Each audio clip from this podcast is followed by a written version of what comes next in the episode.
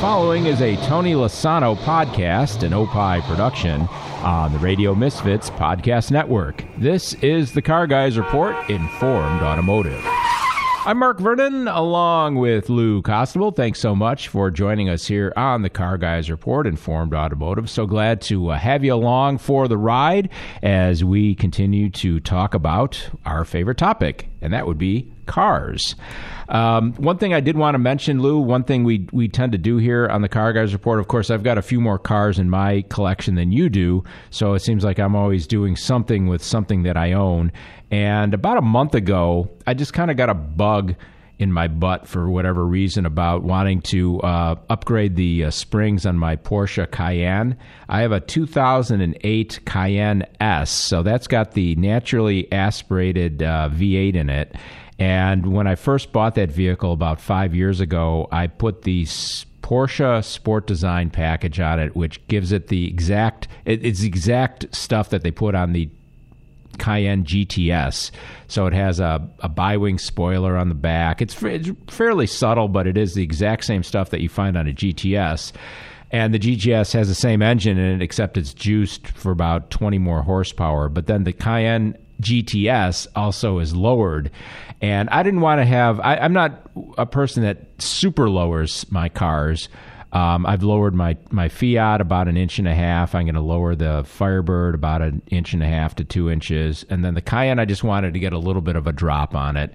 And uh, H and R, which is a brand out of Germany, those are the springs that I have in my Fiat 500.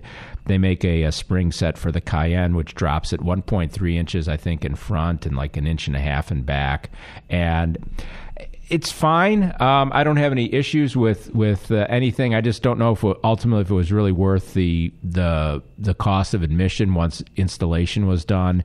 Um, the, the springs themselves weren't that expensive, but of course installation runs a, a, a fair amount, and then you have to get the whole car realigned. Obviously, when you're putting in new springs. To me, there's not a huge difference in the way the car looks. I know it's a little lower. Most people looking at it probably wouldn't wouldn't notice it. So, if I had to do it again, I probably wouldn't do it but I certainly don't have any any regrets that I did do it. So I guess it's just kind of one of those one of those things. But I did want to mention that because it is something I had done to one of my cars, and I hadn't yet talked about it. But uh, a couple so of why'd you want to why'd you want to lower it? I just just for looks, just appearance. I mean, I don't you know, it's not a performance issue or anything like handling? that. No, no. I mean, the car. I mean, I was always amazed at how well the how well the Cayenne handles. I mean, for a, a vehicle that weighs 5,200 pounds, this was the first gen uh, Cayenne when they brought out the second gen in 2000 and 12, I believe it was, they trimmed about five, 600 pounds out of the cars, which is a lot. But this thing weighs 5,200 pounds. And I'm just always amazed at how flat it corners and, and everything for Wow. an SUV. Yeah, it's a, it's a great, it's a great vehicle. I have really no complaints. And with the, I wanted the V8. I didn't need the turbo V8. I just wanted the standard, uh, naturally aspirated V8. And it kicks up close to 400 horsepower. And Wow. it's got great sound, great power. Yeah, it's, it's a great vehicle. It really is. So, I just wanted to tweak it up just a little bit more, and that's really all I'm to do with it. Uh, I, that would be the final thing I've done because the only other stuff I did, like I said, I, I did the uh, sport design package. I didn't do anything on the inside. I put a set of 19 inch rims on it, uh, some Fab Speed uh, quad uh, polished uh, exhaust tips on it, things like that. Just appearance package because that's usually what I'm into. I just want to personalize my cars to a certain extent, but not go overboard. But um, one very neat car that I saw on the road, and it's funny because I saw this a, a couple weeks before uh, Hemmings classic car had actually a feature on this vehicle. Of course, you remember the Ford Ranchero, which was the first um, uh, pickup based uh, car. Uh, came out in 1957, I believe, and then a couple years later, Chevrolet followed with the El Camino, which they then discontinued for several years, and then reintroduced it in the mid to late 60s. And Ford, the original Ranchero, was just based on a you know 1957 standard Ford sedan, but then they actually brought out a, a version of the Ranchero based on the Ford Falcon, which was the small uh, compact car, which is the same chassis as the Mustang. Is that correct? When the 64 and a half Mustang was introduced, it was on the Falcon Yeah. chassis. Yeah. And you don't see too many of the Ford Falcon Rancheros uh, on the road. And they, they made two versions of the early ones, which were the older style Falcon, and then the newer ones, which had the, the restyled body, so it has a sleeker look. And this was one of the early ones. I was guessing it was probably about a 61 Ford Falcon Ranchero. And it was uh, a light beige in color, and it looked incredible because it looked all original. People like to hop those things up and, and do all kinds of stuff to them, but this one looked appeared to be all original, and it was just a really cool looking car. And you just don't see those on the road. And uh, the Hemmings article featured one that was uh, the later model uh, Ranchero uh, Fal- Falcon Ranchero and you can get like a 280 you could have gotten like a 289 in that thing the car that they featured had a 289 in it i'm like that thing would have some get up and go because there's there's nothing in back of you yeah, nothing in back, and and, and I know the early ones had like a 260, I Yeah. think, which was the bored out to uh, 289. I think. yeah that's And awesome If I'm saying anything wrong, people can correct us. And well, speaking of, of people correcting us, uh, so far nobody has, but they have been uh, emailing us periodically and popped into our inbox uh, the other day at Car Guys Report at hotmail.com. Pete uh, sent us an email, said he loves the show. Thank you very much, Pete.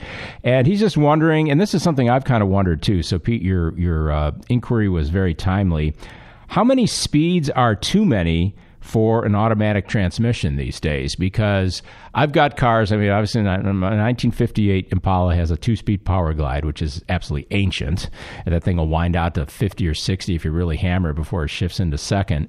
Um, then I've got my 75 Firebird with just a three-speed Turbo-Hydramatic 350 in it. And then I've got, um, Uh, speaking with automatic transmissions, I've got my Porsche Cayenne, which has a six speed automatic. I've got my Mercedes, which has a seven speed automatic. I've got the Porsche 911 with a seven speed PDK, which is the twin clutch automatic.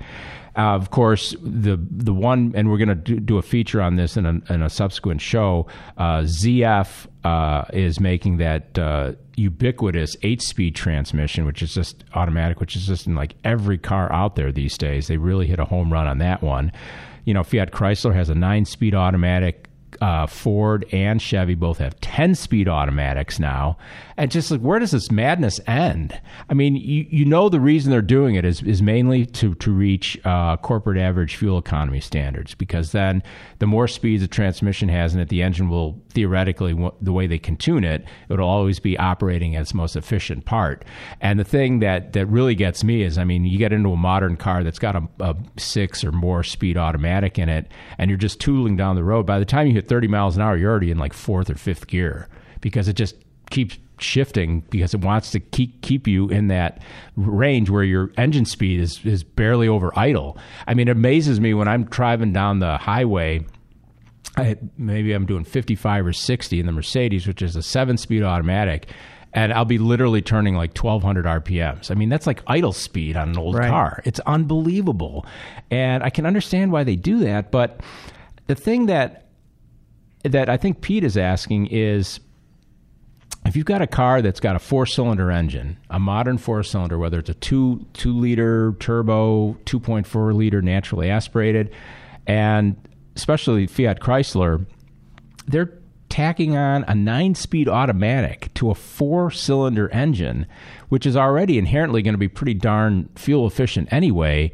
And that's one of the biggest complaints that you read about in a lot of the car magazines is, is is the modern some of the modern transmissions, especially when you've got a smaller engine, they always seem to be looking for the right gear. And you're going to feel it a lot more when you've only got a little four banger out there versus a V8 that's feeding into a, a, a multi-speed automatic because you've just got more power and torque there, so you're not going to feel the shifts or notice that it's shifting. But a little four-cylinder is going to be going up and down all the time. It seems like it's wheezing. I mean, do you have any thoughts on that? I mean, you, you just bought again. We, we were talking about your wife's Lincoln a lot. How many speeds is that transmission? You know, I think it's a four or five speed transmission, maybe even a six. It's an automatic, obviously, being a, a Lincoln SUV. But uh, um, to your point, it's a the EcoBoost four banger with a with a, a turbo on it. But that turbo sounds like you're you know drinking out of a tin can. I Yeah. I'm not really totally impressed with that. Versus if I have the same year V6, um, you know, it's it's quiet and smooth, and actually I get about the same gas mileage. So Uh, I'd much rather go with the V6, but uh, it's her car, so we give her what she wants. Exactly. There you go. But it's just something to, to consider because I, I think to me, um, since seven speeds is the is the optim is what I have, I, I can't really see wanting to get a car with more than seven or eight speeds in an automatic transmission. I just think nine, ten, and you know that they're going to come out with you know eleven and twelve speeds are, are got to be right around the corner if they're already up to ten speeds. But it's just something that we're we're going to have to live with, I guess, and just see how it goes. But but I'll take a 10 speed automatic over a, a, CVT, continuously variable transmission, any day because I've, I've never owned one of those, but I've had friends that have had those and they just say they're, they're terrible. And uh, they're, again, they're good for, for, for um, gas mileage, but performance wise, they're just not really the best. So, speaking of uh, what uh, we do here on the uh, Car Guys Report, um, let me get to my right page. There we go. Uh, you make sure you tell your car guy friends and car girl friends about the Car Guys Report Informed Automotive. Me and Lou Costable do this here on the Radio Misfits Podcast Network. It's available online at radiomisfits.com.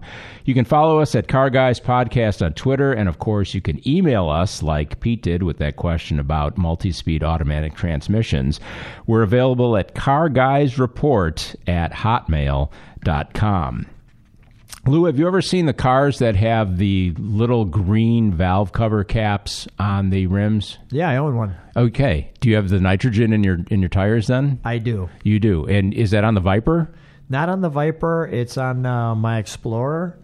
And um, as I was explained, the nitrogen is just a bigger molecule, so it doesn't seep out of the. That's that's through the, the through the, the rubber. The, the, theory that yeah that the, the nitrogen is larger, so it doesn't uh, seep out uh, over time, like regular air or oxygen would.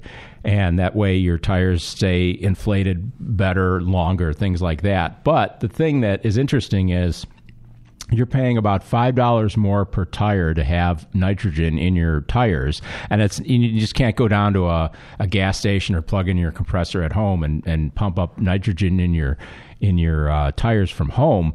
But the air that you put into a regular tire is already 78% nitrogen and 21% oxygen and 1% other gases. So you're already getting three quarters of the air that you're putting in a standard tire is already nitrogen. So I don't think it's worth it. Okay. Uh, what do you do when you need air in that in that uh, in your Explorer then with the nitrogen in your tires? Well, the funny thing, Mark, is I've never needed nitrogen in my tires. And how often do you check your tire pressure? Well, my tire pressure seems to be good, so I haven't had to check it. Sometimes you could just walk by it, but the only time that I've had to change it was when you actually change the tire. If you yeah, get, get new know, tires or whatever. Sixty thousand okay. miles or something. So, but yeah, no, I've actually never had to. I've had. I would be a nitrogen fan. Okay, well that's good. So point counterpoint here. Yeah. This is great because I've never had it personally, and I just don't see that it'd be worth the the hassle. And I'm. This isn't going to be something we're really going to arm wrestle because you know whether it's air or nitrogen, that's fine. Plus, there's other things too. I mean, like especially the climate that we live in here in the Midwest. That's if true. you've got if you've got uh, temperature changes, that's always going to change the pressure in your tire. Um, and then also too, if you just have like you know every car has pretty much uh, some sort of uh, cast aluminum or whatever kind of uh, mag wheel on it these days, and you can get corrosion on those.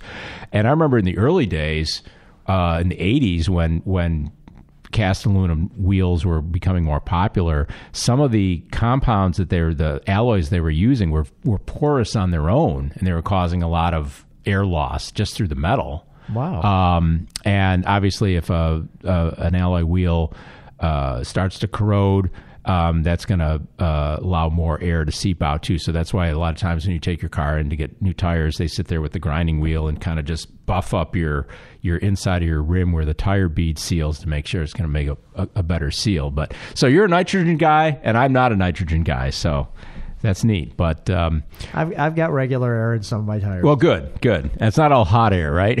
that's what we're full of here yeah. on the Car Guys Report. These two dopes talking about cars all the time, and they're just full of a bunch of hot air. I don't care if it's nitrogen or not. But actually, the watchword though with your tires is just check and maintain the correct tire pressure regularly.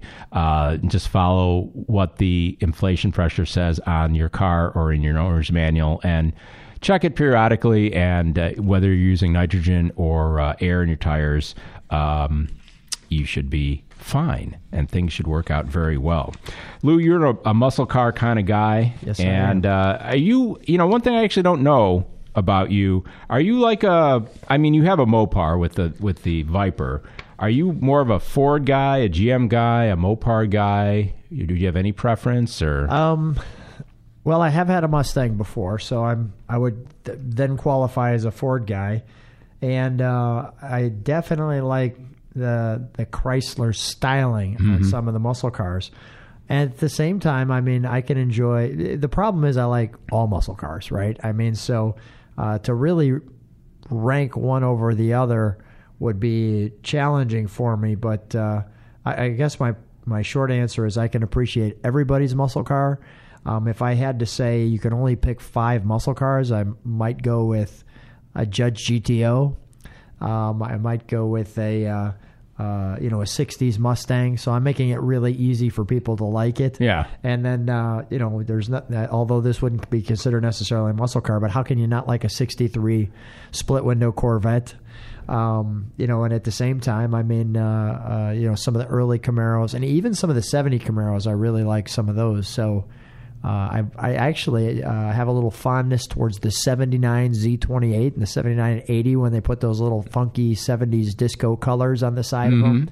So I'm a sucker the for good old IROC Z's from that era. I'm- Yeah. I'm, a sucker for the muscle cars. Yeah. Okay. The reason I ask is because um, obviously the muscle car wars are are being fought on a daily basis in the showrooms versus the uh, with the. Uh, uh, Chrysler uh, Challenger, the uh, Chevy Camaro, and the Mustang. And Mustang is still uh, pretty much far and away number one. They sold 75,842 Mustangs last year in the U.S. But uh, Dodge, actually Dodge Chrysler, whatever, but the Dodge Challenger has uh, taken over second place, and it has bumped the Camaro to third place. Dodge sold 66,000. 716 challengers in 2018, and uh, the Camaro fell back to third place with 50,963 sales. So those are still pretty healthy sales, I think, for that segment because you got to think that the the market for a two door ostensibly i you know these are four seat cars but you're never going to have more than two people in them as far as i'm concerned maybe a dog or a small child in the back seat but that's about it um, for a two door uh, coupe, uh, selling, you know, if you if you total those uh, figures up, it'd be seventy five and fifty is one hundred and twenty five plus another sixty six, so like two hundred thousand uh, of that model. That's still pretty healthy sales, and that's why one reason I think they. They, they continue to sell them. Plus, they're halo cars for the for the car companies as well. I mean, I think the new Camaro is a fabulous car that's that's a very very cool car and that might actually when the 2019 numbers come out that might be enough to edge out the challenger because that design's getting a little old but they keep introducing you know the demon and the hellcat and all these variations on it which kind of keeps the uh, the interest level higher. But you know these things aren't cheap either. Um, you know base mustang we're talking the base one with the EcoBoost starts at 26300 but then you can get way up to the uh, GT350R Shelby Mustang at uh, nearly seventy-two thousand dollars, and of course we know that uh, Hellcats, uh, the the red eye wide body. Can hit ninety six thousand dollars in price, and the uh, Camaro LS starts starts near where the Mustang starts at about twenty six thousand. But you get the ZL one uh, gets up to about seventy four thousand dollars. So they're not cheap but the amount of performance that you are getting for the dollar is just unbelievable and it's it's just I think that's that's the, the the coolest part we've talked about before how we're in the golden age of horsepower and things like that and we're living it every day and to be able to get that kind of performance even you know we were talking the in in the previous episode a couple time a uh, couple uh, episodes ago about the average sale price on a used car or new car is like thirty eight thousand dollars now. So that's all in the ballpark. But it's interesting to see if. Um, the uh, Dodge Challenger will maintain its uh, number two position, or will the Camaro uh, retake it at that point? Well, one of the things that you like doing to your cars is personalizing. I mean, you talk about an ability to personalize your cars today, whether it's Camaro, Mustang, or Challenger. One of the bonuses is the aftermarket. Oh yeah, So you can turn it into anything you want. and uh, you know then you've got the manufacturers Shelby, Roush, uh, etc. That uh, Yenko, um, you know, uh, uh, Nickey Chevrolet, who stamp their badge on Mm-hmm. there, and it gets pretty exciting. Plus, the other things I want to mention is real quick is the then you've got the upgrades to some of those. You've got the Dodge. Uh, has the uh, drag pack Mm-hmm. and the Cobra for the the Cobra Jet for the Mustang, and then the Copo for you know. So they it can get really silly, expensive, and that makes it to me fun. Sure does. Yeah. Yeah. I mean, it's all about these days, you know, with with the way manufacturing is and everything, the way the internet is, everything is becoming custom and personalized.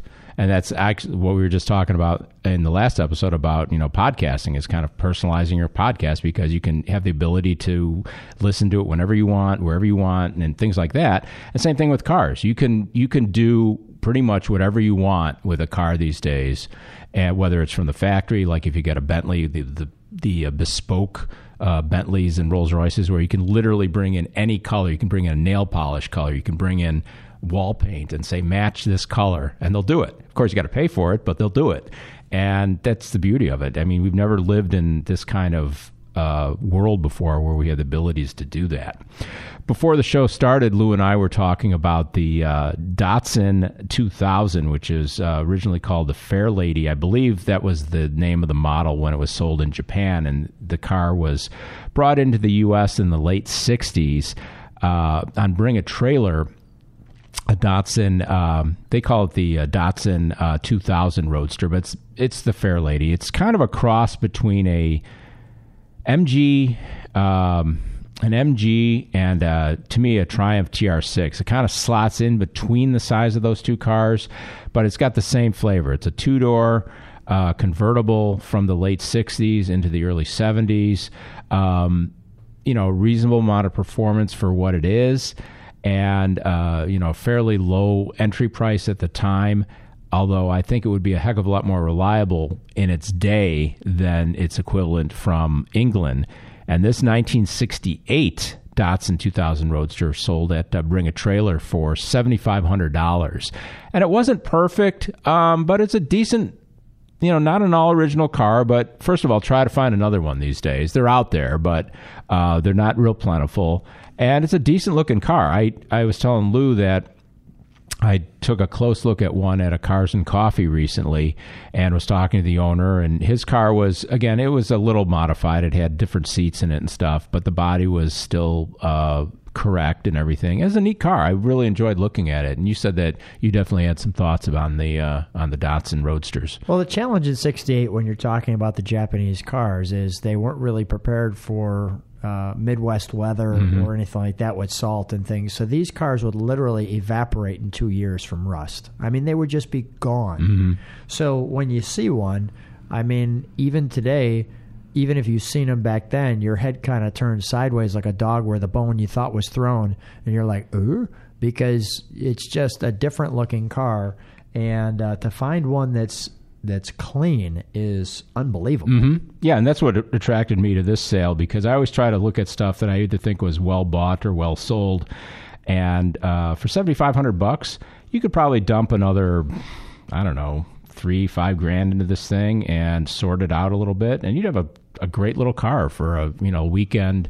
Uh, cars and coffees or just you know maybe some vintage rallies and things like that and again this this also plays into the fact that I think the a lot of the Asian cars, Japanese cars in particular, are really starting to get more respect in the market. I mean, for years it's been nothing but just the Z cars from Datsun, which are awesome, and they they've always held their value well. But you're seeing a lot more of the um, the Nissan Skylines now that you can bring them into the U.S. Uh, with the 25 year rule and just a lot of the the little uh, city cars, the, the the K cars that we were talking about, the KEI uh, micro cars and things like that. They're just getting more. Um, more respect, I think, and anytime that happens in the automotive world, you're going to see the uh, the demand go up, the prices go up, and it makes it harder to find a good one then because all the good stuff gets snatched up quicker than you would think. But if you like the Car Guys Report Informed Automotive, then make sure to check out some of the other programs on the Radio Misfits podcast network. You can watch, uh, check out the. Um, podcast called Good in Chicago. It's a new web series, actually. It's an Opie show. No negativity, just highlights of some positive things going on in the city. Brendan Greeley and Rashana Baldwin are good in Chicago. Check it out now at opishows.com. It's all under the Radio Misfits Podcast Network umbrella. It's only on the Radio Misfits Podcast Network. Great Talk Radio isn't dead, it just moved to a better place. Check it out online at radiomisfits.com. I'm Mark Vernon, along with uh, Lou Costable. You are listening to the Car Guys Report, Informed Automotive, and not to beat a dead horse, Lou, but you know we keep talking about uh, cars that pop up on Bring a Trailer, and it's just a, a go-to place uh, as far as I'm concerned. One vehicle that kind of popped up, of course, you couldn't bring it into the um, the U.S. because it was a 2001, so it hasn't hit the 25 year mark yet.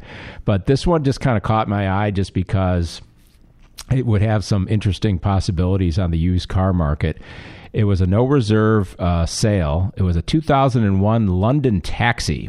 And it's that classic kind of London, modern London taxi style. And I don't even know really if I thought they were like Austins or something like that, but it doesn't really say that what the what the actual brand is. It has a, a diesel inline four cylinder, a two point almost a two point seven liter diesel inline four automatic transmission. I mean, acres of room in the back seat, nice high cabin, so you could get in with your bowler hat on. You'd have no problems. This one sold in um, in Italy, had two hundred ninety five thousand miles on it, which for a taxi sounds like it's just getting broken in, especially being a diesel. And this thing went for two grand. And I was just thinking, boy, if you're in uh, somewhere in Europe and you just want to have fun, and they have Uber over there, if you could use that as an Uber, um, you certainly wouldn't be mistaken. You'd pull up and they'd go, "Oh yeah, wow, that's a taxi, cool." Um, because most of the time, I remember back in the day when you'd see uh, you know a checker cab uh, more often than you do now, unless you're like in downtown Chicago.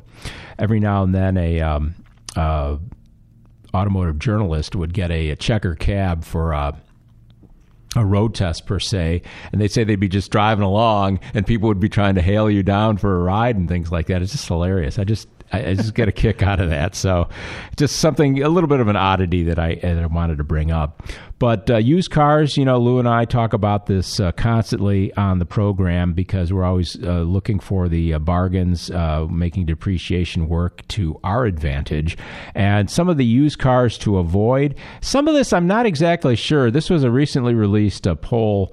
Um, or a listing that that popped up online, and they said to avoid crossovers. And I'm not exactly sure what they meant by that because crossovers is like the hottest category right now in um, in uh, cars. So in the automotive world, so I'm not exactly sure why they said that. Maybe because um, they haven't depreciated that much yet, and you, you might be better off buying a, a new one. Although your Lincoln, you took advantage of nice depreciation on that. So mm-hmm. I'm a little confused by that one. Unique and trendy cars, well, you know, Lou's got a Viper. That's a trendy car, but it's not for everybody. Sports cars, well, there you go again. Corvettes, things like that. Uh, just because they're they're they're not that practical, and people probably think they're more expensive to repair. Um, one thing that I've never shied away from, and it was on the list, was a discontinued or what we would call an orphan brand. In the automotive world, orphan is considered a car that is either no longer manufactured or imported into the U.S and that could be anything from a classic like a Hudson or a Nash to now Saab is a orphan vehicle, Saturn is an orphan, Pontiac, Oldsmobile, any brand that that isn't made anymore, and people freak out because they think, oh, we can't get parts and stuff, and I think it's that federally mandated thing where they have to make parts for seven years after they discontinue something, but for most parts, I've owned a bunch of weird stuff. I've owned the Le Car, I've owned Peugeots, I've owned. Uh, you know my numerous Saabs before they were orphans, and I never had a had an issue with buying something that was a discontinued or an orphan model. I never freaked out about that. Have you been in that situation before? Um, I haven't. Uh, uh, I've usually had mainline Ford, Chevy, Chrysler. So I haven't had anything that was American Motors or something Mhm. that you know is no longer around. But uh, um, I'm you know I, so I probably wouldn't be the best person to have that conversation with. Mhm. But it it seems like But like given, well, let's say, like, given the the opportunity, if something came up, that would you, in this day and age, now, would you would you still would you have any hesitation? you know if somebody said to me, Lou, you know I've got an AMC you know AMX. Yeah, and it's for sale. You know, are you interested? And if it was the right price, I probably wouldn't bat an eye Yeah. because I think you'd still, you know, be able to find this stuff. I mean, the people, you know, it's it's based on the people in the cars and and parts. I think you could. Then no, I wouldn't s- you, hesitate. you wouldn't you wouldn't have a problem with that. And this is another one too that again. I didn't have a problem with uh, when I bought my Fiat 500. It was a, a 2012, and that was the first year that they actually it was sold in 2011. I bought it the last day of 2011, but it's a 2012 model. Probably about three or four months after they were officially re-released in the U.S. after you know decades, and people always said say you should avoid a recently released model. And there is some truth to that i think just because of the fact that you think there's there may be some teething problems some issues that might crop up as the cars accumulate more owners and mileage. Um, i didn't have a problem with wanting to get the fiat for three reasons one because the model had already been being sold in Europe for many years, so you you would hopefully think that they had any issues sorted out by the time they decided to to modify the car somewhat and bring it here. Secondly, and I think this this is the biggest factor is the fact that after two decades or however long it was, or even longer than that, when since Fiat had sold in the U.S., that if they're making a comeback into the U.S. after that time, they only have one shot and they're not going to mess up. And one thing that really impressed me about about my little Fiat 500 is you, you open the hood and like every fastener under the hood, whether it's a screw or a hex bolt or whatever, has chalk marks on it.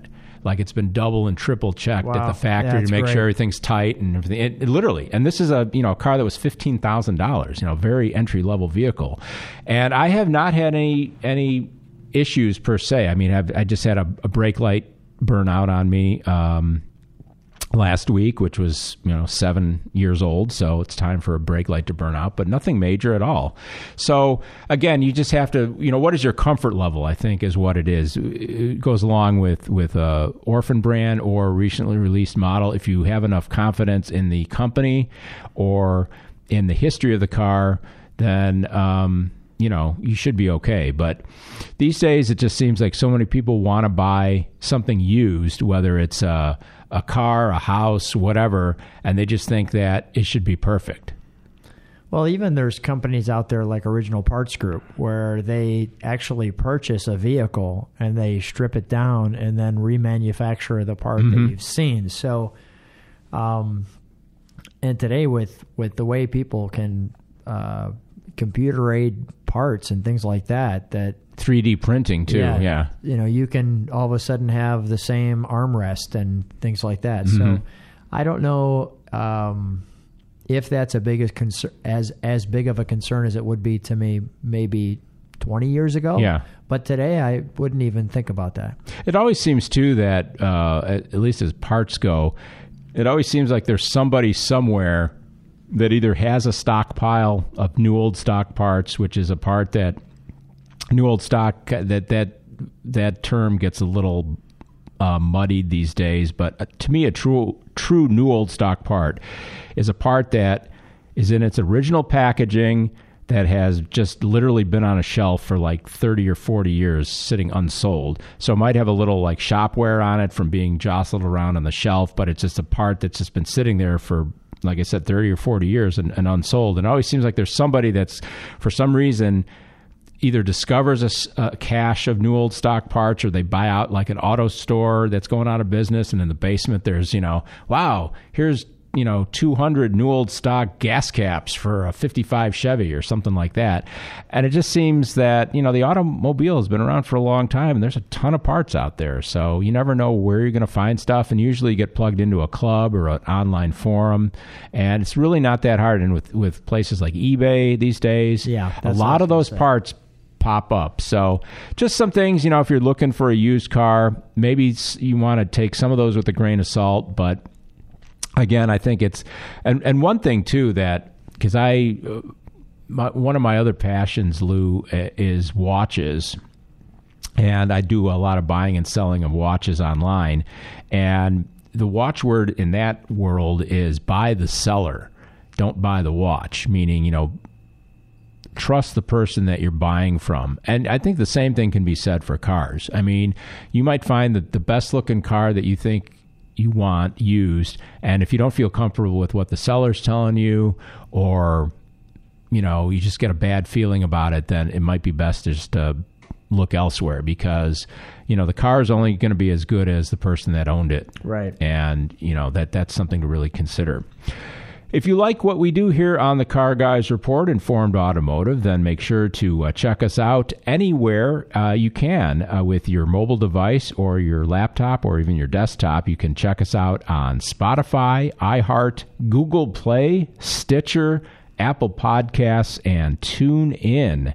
You can just search for Radio Misfits on any one of those platforms. You can also search directly for the Car Guys Report, Informed Automotive. And once you do, please subscribe to our podcast. You'll get an automatic notification when new content is up.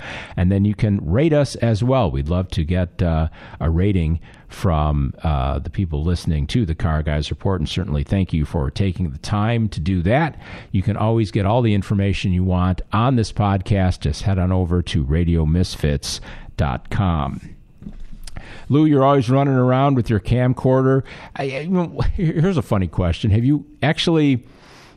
Have you used up a camcorder yet, or are you still on your original one? You know, I've been fortunate. My, I uh, do a good job of adding and deleting, so mine still seems to, to play the game. And I've got a uh, Sony, and they're usually pretty dependable.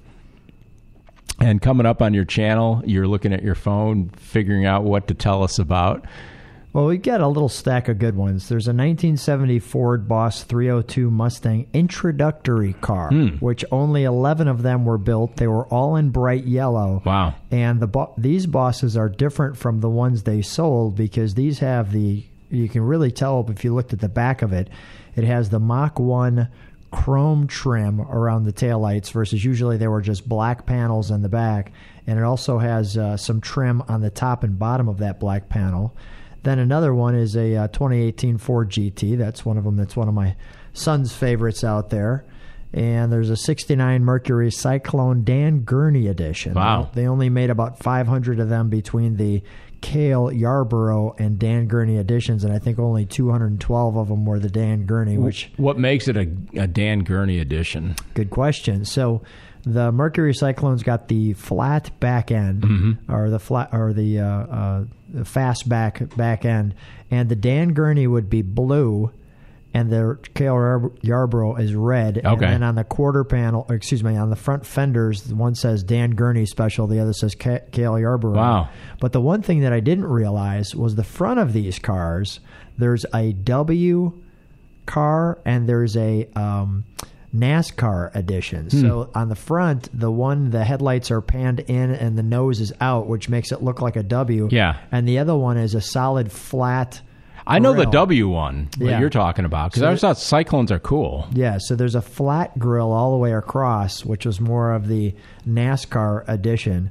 Uh, but I did not know that when I videoed those cars. And did did that have the 428 Cobra Jet in it or? Well, there was three options. There was a 351, which this one happens to have. There was a 390, and then there was a 428. Yeah, and wow. the 350 did not have an open air dam on the hood, but the 428 did have a functional air scoop. Okay. So, and then uh, another one that's that's getting a lot of hits right now is a 57 1957 Chrysler New Yorker convertible in turquoise. Cool. So yeah, that's a uh, a great car and a great story. And I'll just give you a quick tidbit to that story where I said, "So why do you have so many cars?" And uh, he said, "Well, you know, actually, I couldn't get my driver's license at first. I went for my driver's license, and I, you know, this guy came across the front of my car, so I beeped the horn when the driver instructor was there. he thought that was a bad idea. so it's just a good story. I'll leave it right there. But you want to check out the 1957 Chrysler New Yorker convertible in turquoise. From muscle cars to certified classics, you'll get it all on My Car Story with Lou. Make sure you check it out on YouTube. Coming up on the next episode of the Car Guys Report, a special guest and a show about the much misunderstood 1958 Buick. That'll be a lot of fun. You've been listening to the Car Guys Report, Informed Automotive. I'm Mark Vernon along with uh, Lou Costabile. Special thanks to executive producer Tony Lasano with opishows.com. Opie is hippo spelled backwards, O P P I H shows.com. It's distributed by Ed Silha. It's all part of RadioMisfits.com. Check it out online. Thanks so much for listening to the Car Guys Report Informed Automotive on the Radio Misfits Podcast Network. The proceeding was a presentation of Opie Productions. Find our other great shows wherever you find podcasts, including opishows.com. Thank you. This has been a presentation of Opie Productions. Tony, can you shut up? This is Minutia Men with Rick and Dave. On this week's Minutia Men with Rick and Dave, Five guys fighting at Five Guys. an obscene wedding invitation. Hey, is that a cooler full of penises? What happened on the day I was born at Wrigley Field? Rick's brush with Governor Jim Edgar. And we interview Essra Mohawk, Rockstar. who uh, is the singer of the Schoolhouse Rock song Interjections, among many other things. All that and unlimited tangents on this week's Minutia Men. The Tony Lasano Podcast, an Opie production on the Radio Misfits Podcast Network. RadioMisfits.com. a lot of anchors do that. yeah, it's a thing. Are you ready? Ah, boy. Okay, here we go. Three, two, one. Hi, I'm Howard Sudbury. And I'm Steve Baskerville. That Let's was do it good. again. What? That was good. Now we messed it all up. What's wrong? What? How? It was going good, and then it went south. No, it didn't. Well, if that went south, get see what happens now. Okay, you ready? Yeah. Hi, I'm Howard Sudbury. And I'm Steve Baskerville. Back to you on the Radio Misfits Podcast Network. Great Talk Radio isn't dead. It just moved to a better place. RadioMisfits.com. I need an agent. Coming up on the next episode of the Car Guys Report Informed Automotive, it's a special guest talking about the 1958 Buick. I'm Mark Vernon. Join me and my special guest for this story and more on the Car Guys Report, a Tony Lasano podcast, an Opie production on the Radio Misfits Podcast Network.